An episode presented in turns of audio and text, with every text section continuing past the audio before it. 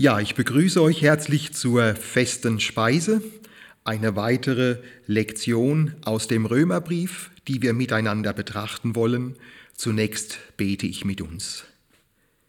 Herr Jesus Christus, wir danken dir für dein lebendiges Wort und dass du in der heiligen Schrift durch das Wirken des Heiligen Geistes zu uns sprichst. Bitte öffne uns auch jetzt dein Wort Hilf uns zu hören und zu verstehen, was du uns sagen willst, und stärke unseren Glauben, unsere Liebe und unsere Hoffnung. Wir danken dir, lieber Herr, für dein Wirken. Amen. Ja, wir sind dabei, den Römerbrief zu betrachten, das Kapitel 1, das haben wir bereits betrachtet in vier Einheiten.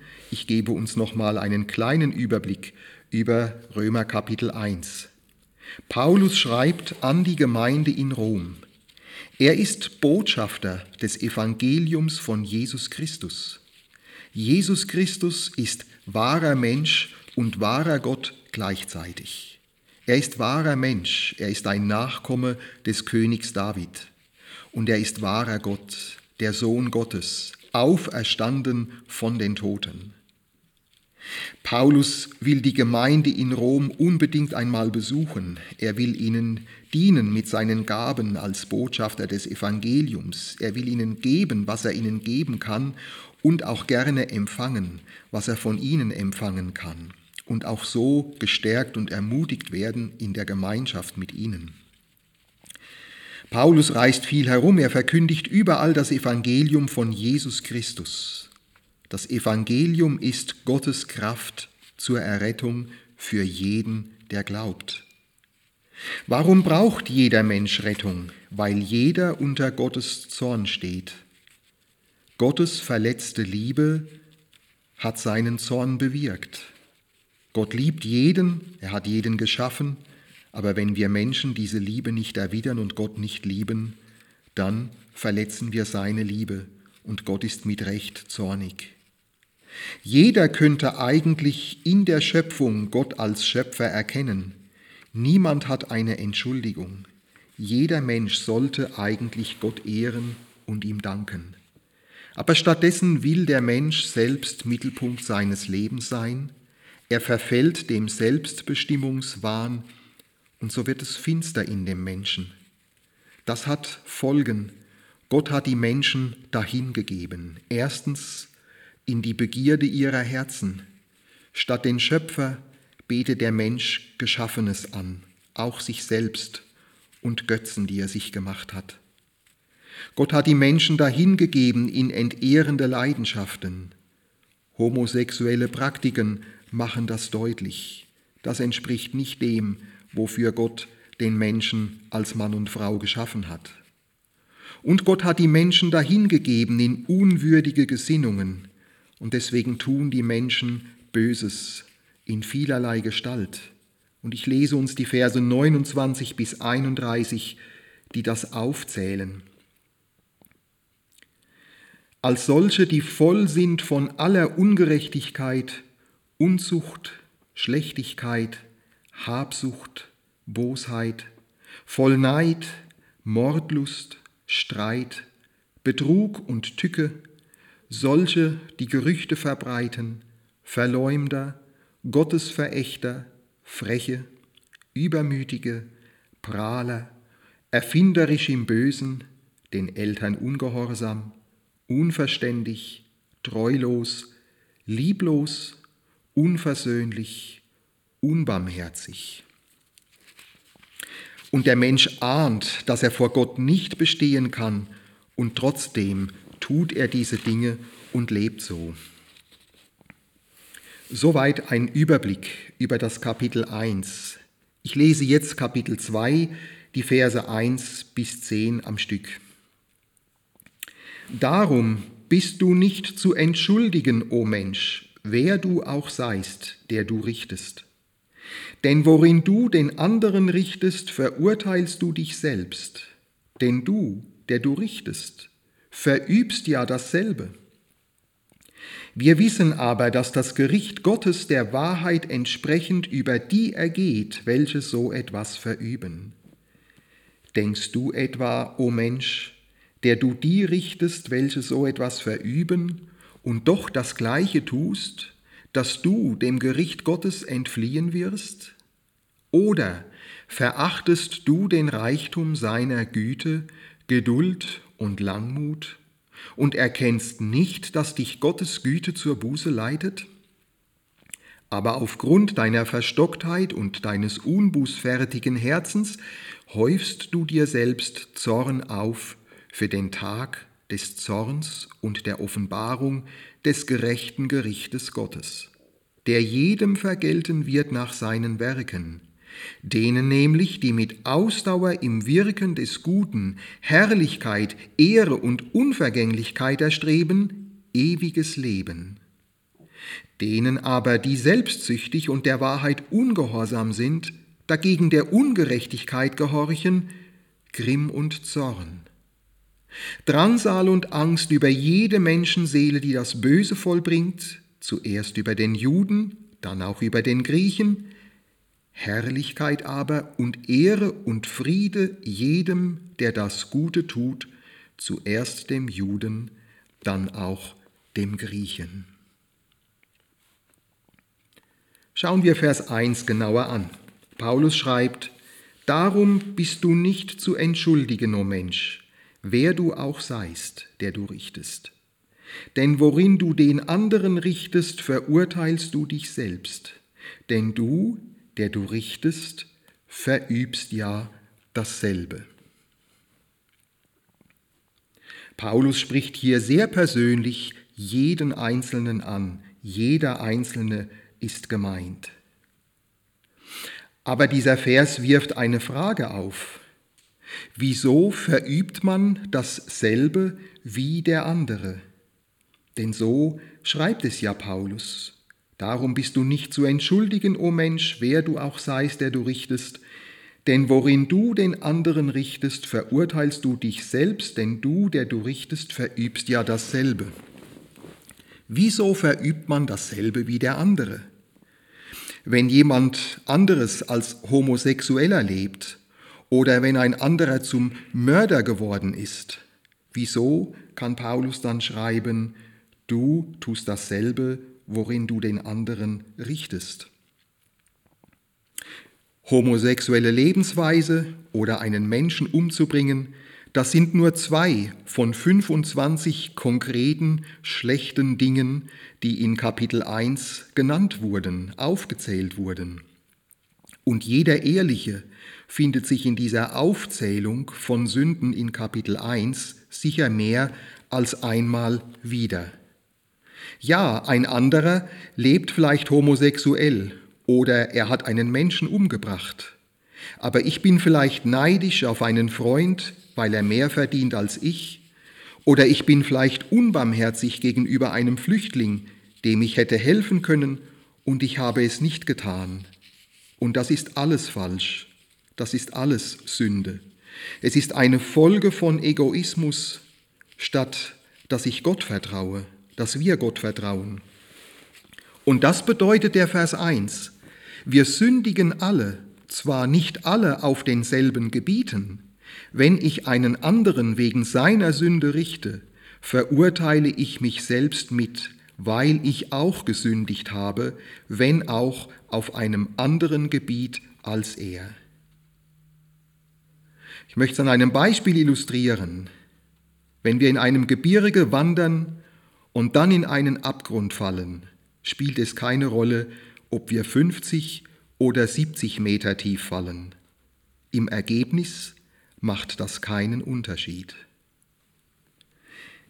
Verse 2 und 3. Paulus schreibt, wir wissen aber, dass das Gericht Gottes der Wahrheit entsprechend über die ergeht, welche so etwas verüben. Denkst du etwa, o Mensch, der du die richtest, welche so etwas verüben, und doch das Gleiche tust, dass du dem Gericht Gottes entfliehen wirst? Vor Gott und in einem Verkehrsstau sind alle Menschen gleich. Ob ich mit einem Kleinwagen im Stau stehe oder mit einem großen LKW, ist egal. ich kann dem Stau nicht entfliehen. Und deswegen ist es auch egal, mit welchen Sünden ich vor Gott stehe, ich kann seinem Gericht nicht entfliehen. Und sein Gericht beruht auf der Wahrheit. Das, was ich Schlechtes getan habe, meine Sünde, dafür ziehe ich mir Gottes Gericht zu. Gott weiß, was ich getan habe und warum ich es getan habe. Und ich weiß, dass Gott das weiß. Jeder Mensch weiß, dass Gott das weiß. Jeder ehrliche Mensch weiß, dass Gott das weiß. In Offenbarung Kapitel 19, Vers 2 heißt es, denn wahrhaft und gerecht sind seine Gerichte. Da kann ich also nichts schönreden, ich kann mich nicht selbst rechtfertigen und schon gar nicht kann ich mich auf Kosten eines anderen rechtfertigen, indem ich sage, das, was der andere gemacht hat, das war doch viel schlimmer. Hören wir auf ein Gleichnis, das der Herr Jesus selbst erzählt im Lukasevangelium Kapitel 18 in den Versen 9 bis 14. Jesus wandte sich nun an einige, die in falschem Selbstvertrauen meinten, in Gottes Augen gerecht zu sein und die deshalb für die anderen nur Verachtung übrig hatten. Er erzählte ihnen folgendes Beispiel. Zwei Männer gingen zum Tempel hinauf, um zu beten. Der eine war ein Pharisäer und der andere ein Zolleinnehmer. Der Pharisäer stellte sich selbstbewusst hin und betete, Ich danke dir, Gott, dass ich nicht so bin wie die übrigen Menschen. Ich bin kein Räuber, kein Betrüger und kein Ehebrecher. Und ich bin auch nicht wie jener Zolleinnehmer dort. Ich faste zwei Tage in der Woche und gebe den Zehnten von allen meinen Einkünften. Der Zolleinnehmer dagegen blieb in weitem Abstand stehen und wagte nicht einmal aufzublicken. Er schlug sich an die Brust und sagte, Gott, vergib mir, sündige Menschen, meine Schuld. Ich sage euch, der Zolleinnehmer war in Gottes Augen gerechtfertigt, als er nach Hause ging, der Pharisäer jedoch nicht. Denn jeder, der sich selbst erhöht, wird erniedrigt werden. Aber wer sich selbst erniedrigt, wird erhöht werden. Jesus zeigt in diesem Gleichnis sehr, sehr deutlich, dass der Versuch, mich selbst zu rechtfertigen, scheitern muss. Ja, dieser Versuch, mich selbst zu rechtfertigen, ist auch eine Sünde, denn damit verachte ich die Güte Gottes. Ich lese Vers 4 in Römer 2, wo Paulus schreibt, oder verachtest du den Reichtum seiner Güte, Geduld und Langmut und erkennst nicht, dass dich Gottes Güte zur Buße leitet? Statt meine Sünde mit der vermeintlich größeren Sünde eines anderen zu vergleichen, um mich selbst zu rechtfertigen, sollte ich mich von der Güte Gottes bewegen lassen. Wozu bewegen lassen? Zur Buße. Buße, das bedeutet, dass ich in meinem Herzen umkehre. Buße ist eine Herzensumkehr. Dass ich mir meines sündigen, gerichtswürdigen Zustandes bewusst werde und so ganz ehrlich umkehre und ehrlich bete, Herr, sei mir Sünder gnädig, vergib mir. So wie Jesus in dem Gleichnis diesen Zolleinnehmer geschildert hat, der so im Tempel gebetet hat. Das ist die Herzensumkehr. Da hören wir auf, uns zu rechtfertigen. Da hören wir auf, uns mit vermeintlich schlimmeren Sündern zu vergleichen. Da fangen wir an, Gottes Güte zu glauben und anzunehmen. Gott ist reich an Güte, Geduld und Langmut, schreibt Paulus hier im Vers 4. Wir wollen diese drei Dinge ein bisschen näher anschauen. Güte, Geduld und Langmut. Gott ist reich an Güte, das bedeutet, er hat gute, freundliche Absichten über uns Menschen. Seine Geduld, das bedeutet, Gott duldet eine Weile unser gottloses, sündiges Leben. Aber Geduld hat auch eine zeitliche Grenze, sonst wäre es keine Geduld, sondern Gleichgültigkeit. Jeder Mensch hat die Chance zur Umkehr, aber irgendwann ist diese Chance vorbei, sie muss genutzt werden. Das bedeutet es, dass Gott reich ist an Geduld. Und Gott ist reich an Langmut. Was ist Langmut? Langmut, das ist der barmherzige Verzicht, sich an jemandem zu rächen, obwohl man die Macht hat, es zu tun. Also obwohl jemand einem etwas Böses tut und man ihn dafür bestrafen könnte, tut man es nicht aus Barmherzigkeit. Das ist Langmut. So begegnet Gott uns Sündern jetzt.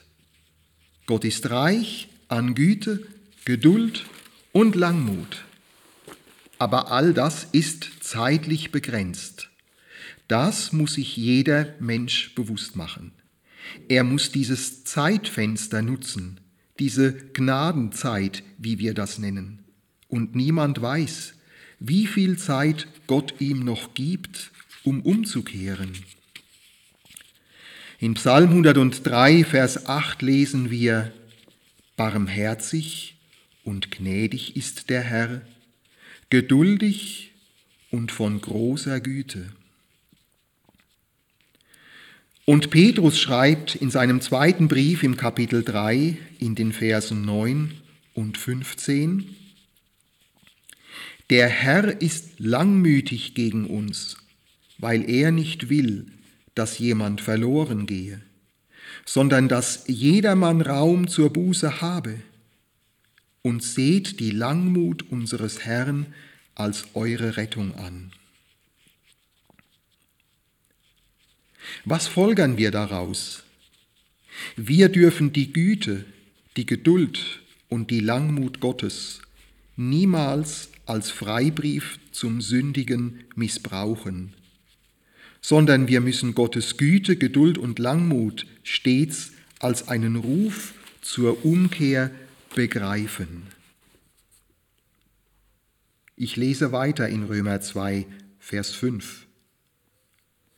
Aber aufgrund deiner Verstocktheit und deines unbußfertigen Herzens häufst du dir selbst Zorn auf für den Tag des Zorns und der Offenbarung des gerechten Gerichtes Gottes.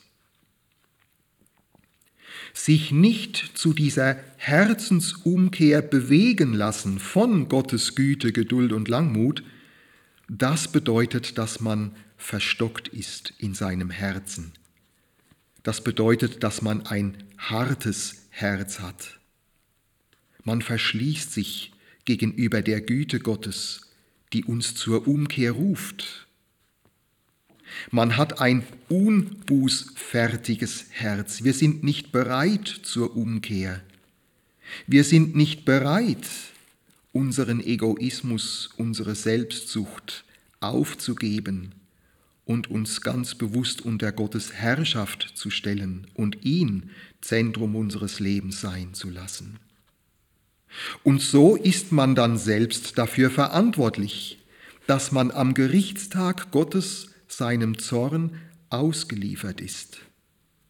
Gottes Gericht ist gerecht, denn er gibt uns Zeit, umzukehren. Vers 6. Der jedem vergelten wird nach seinen Werken. Das Gericht Gottes entspricht den Werken des Menschen. In Matthäus 16, Vers 27 sagt der Herr Jesus, denn der Sohn des Menschen, und das ist Jesus selbst, denn der Sohn des Menschen wird in der Herrlichkeit seines Vaters mit seinen Engeln kommen und dann wird er jedem Einzelnen vergelten nach seinem Tun. Und in der Offenbarung 22, Vers 12, da heißt es, und da ist wieder Jesus der Sprechende, und siehe, ich komme bald, und mein Lohn mit mir, um einem jeden so zu vergelten, wie sein Werk sein wird. Die entscheidende Frage ist, welche Werke tut ein Mensch? Tut er Gutes oder tut er Böses? Diese Werke entspringen dem grundsätzlichen Lebenskonzept des Menschen. Und es gibt grundsätzlich zwei verschiedene Lebenskonzepte, wie wir Menschen unser Leben leben. In den Versen 7 und 10 werden diese zwei völlig verschiedenen Lebenskonzepte einander gegenübergestellt. Vers 7 und Vers 10 sprechen vom Lebenskonzept mit Gott, die Verse 8 und 9 sprechen vom Lebenskonzept ohne Gott. Ich lese Vers 7 und ich beginne nochmal mit Vers 6. Der jedem vergelten wird nach seinen Werken, denen nämlich, die mit Ausdauer im Wirken des Guten Herrlichkeit, Ehre und Unvergänglichkeit erstreben, ewiges Leben. Das ist das Lebenskonzept mit Gott. Hier wird beschrieben, was diese Menschen motiviert. Sie erstreben Herrlichkeit, Ehre und Unvergänglichkeit. Das heißt, sie streben nach Gott selbst, ihm nahe zu sein, mit ihm verbunden zu sein. Gott selbst ist das Zentrum ihres Lebens. Gott zu verherrlichen, ihn zu verehren und teilzuhaben an seiner Herrlichkeit, an seiner Ehre und an seiner Unvergänglichkeit. Das bewegt, das motiviert Menschen, die mit Gott leben. Und wie zeigt es sich in ihrem Leben, dass sie danach streben, dass sie nach Gott streben? Es zeigt sich daran, wie wir es hier lesen, dass sie mit Ausdauer Gutes wirken. Sie bleiben dran, sie wollen Gottes Wille tun. Das Gute, das ist Gottes Wille. Das ist gar nicht so kompliziert zu verstehen. In Römer 12, Vers 2 schreibt Paulus, und passt euch nicht diesem Weltlauf an, sondern lasst euch in eurem Wesen verwandeln durch die Erneuerung eures Sinnes, damit ihr prüfen könnt, was der gute und wohlgefällige und vollkommene Wille Gottes ist. Das Gute ist also das, was Gott gefällt, das, was vollkommen ist, das, was seinem Willen entspricht. Wenn wir danach streben, dann handeln wir richtig. Und diejenigen, die diesem Lebenskonzept folgen, erwartet das ewige Leben mit Gott bei Gott. In Sprüche 21, Vers 21 heißt es, Wer eifrig danach trachtet, gerecht und gütig zu sein, der findet Leben, Gerechtigkeit und Ehre. Das war also Vers 7, das Lebenskonzept mit Gott. In Vers 8 wird das Lebenskonzept ohne Gott beschrieben. Ich beginne nochmal mit Vers 6 und lese dann Vers 8. Der jedem vergelten wird nach seinen Werken, denen aber, die selbstsüchtig und der Wahrheit ungehorsam sind, dagegen der Ungerechtigkeit gehorchen, Grimm und Zorn. Das ist das Lebenskonzept ohne Gott. Was motiviert diese Menschen? Sie sind selbstsüchtig. Sie sind sich selbst das Zentrum ihres Lebens. Da, wo Gott stehen sollte, stehen sie selbst. Wie zeigt sich das in ihrem Leben? Sie sind der Wahrheit ungehorsam, sie weigern sich der Wahrheit zu glauben, sie gehorchen der Ungerechtigkeit, es interessiert sie nicht, was vor Gott gut und wohlgefällig und vollkommen ist. Hiob hat einmal über diese Menschen gesagt, wir lesen das in Hiob Kapitel 24, Vers 13, jene hassen das Licht, sie wollen seine Wege nicht kennen und bleiben nicht auf seinen Pfaden. Diejenigen, die diesem Lebenskonzept ohne Gott folgen, erwartet Gottes Grimm und Gottes Zorn. Vers 9 spricht noch weiter über diese Menschen, Römer 8, Vers 9.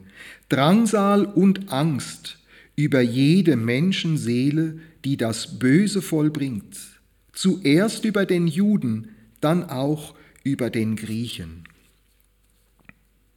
Als Folge ihres gottlosen Lebens erleben diese Menschen, die das Böse vollbringen, Drangsal und Angst. Sie fühlen sich bedrängt von vielen Schwierigkeiten. Sie haben Angst vor der Zukunft.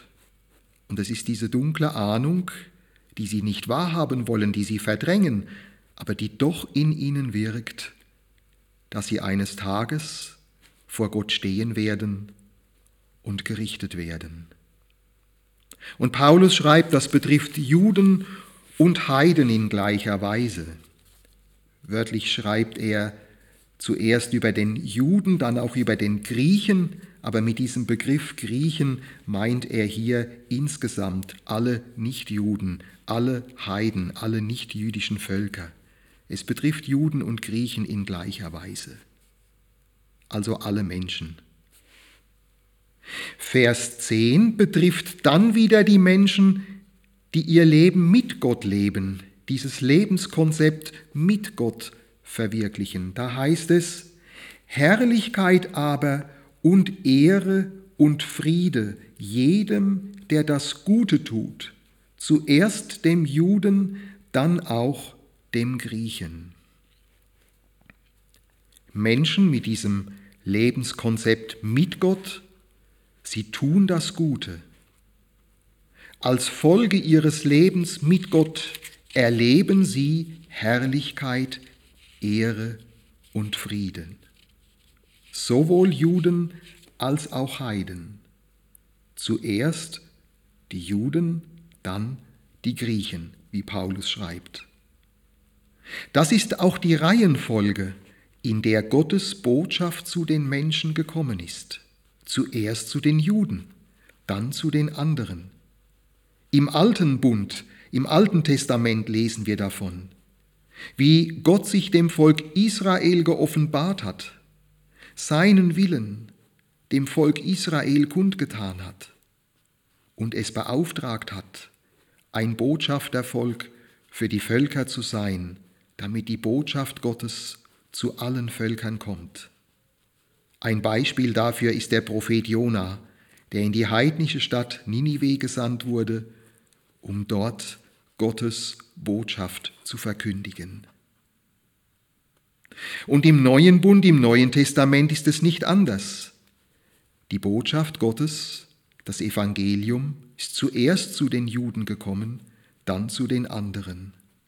Jesus ist ein Jude und von ihm kommt unser aller Heil.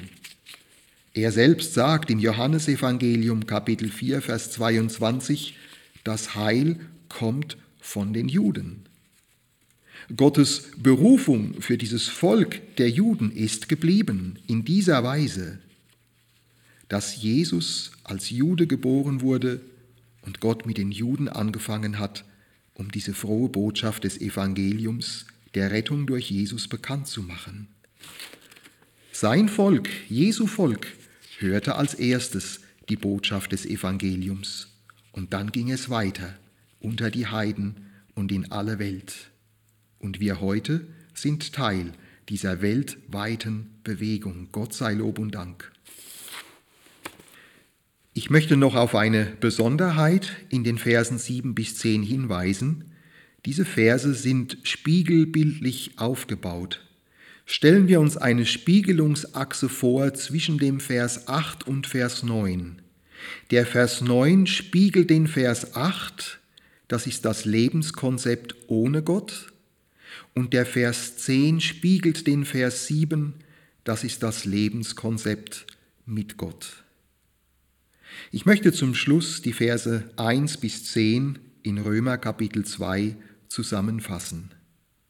Jeder Mensch ist Sünder. Er kann sich nicht selbst rechtfertigen und er darf sich auch nicht vergleichen mit anderen, die er für vermeintlich vielleicht größere Sünder hält als sich selbst.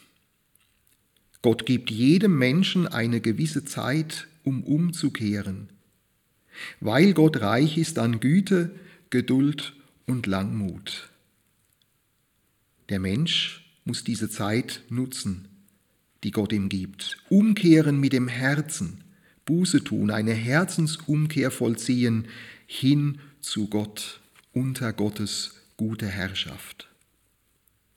Das Lebenskonzept mit Gott ist dann davon geprägt, dass der Mensch Gutes tun will und auch Gutes tut. Gott segnet ihn. Gott schenkt ihm Anteil an seiner Herrlichkeit, an seiner Ehre, an seinem Frieden und an seinem ewigen Leben. Das Lebenskonzept ohne Gott ist davon geprägt, dass der Mensch als Egoist Böses tut. Damit lädt er sich Gottes Grimm und Zorn auf und erlebt Drangsal und Angst und verfällt dem Gericht Gottes. In Ewigkeit dürfen wir den Segen Gottes empfangen, wenn wir mit ihm leben. Wenn wir heute mit ihm leben, sind wir schon heute so gesegnet und dürfen es in Ewigkeit genießen, Gott zu gehören, mit ihm zusammen zu sein.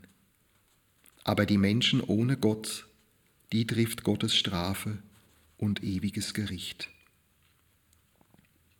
Ich möchte mit uns beten. Herr Jesus Christus, danke, dass du uns diesen Weg gebahnt und geöffnet hast, für diese Herzensumkehr, dass wir als Sünder umkehren können und dürfen, hin zum lebendigen Gott. Durch dich, Herr Jesus Christus, sind wir in diese Verbindung mit unserem himmlischen Vater gekommen wir danken dir von Herzen für dieses Leben. Herr, vergib, wo wir überheblich waren, wo wir uns für besser gehalten haben, uns mit anderen verglichen haben und dachten, die sind ja viel schlechter als wir. Denn es ist alles Gnade, dass wir als Gläubige an dich erlöst sein dürfen, gesegnet sind, Anteil haben an Gottes Herrlichkeit, Ehre, Frieden und Ewigkeit, das ist alles wirklich Gnade. Und die verdanken wir dir, Herr Jesus. Von Herzen danken wir dir, du treuer Herr. Amen.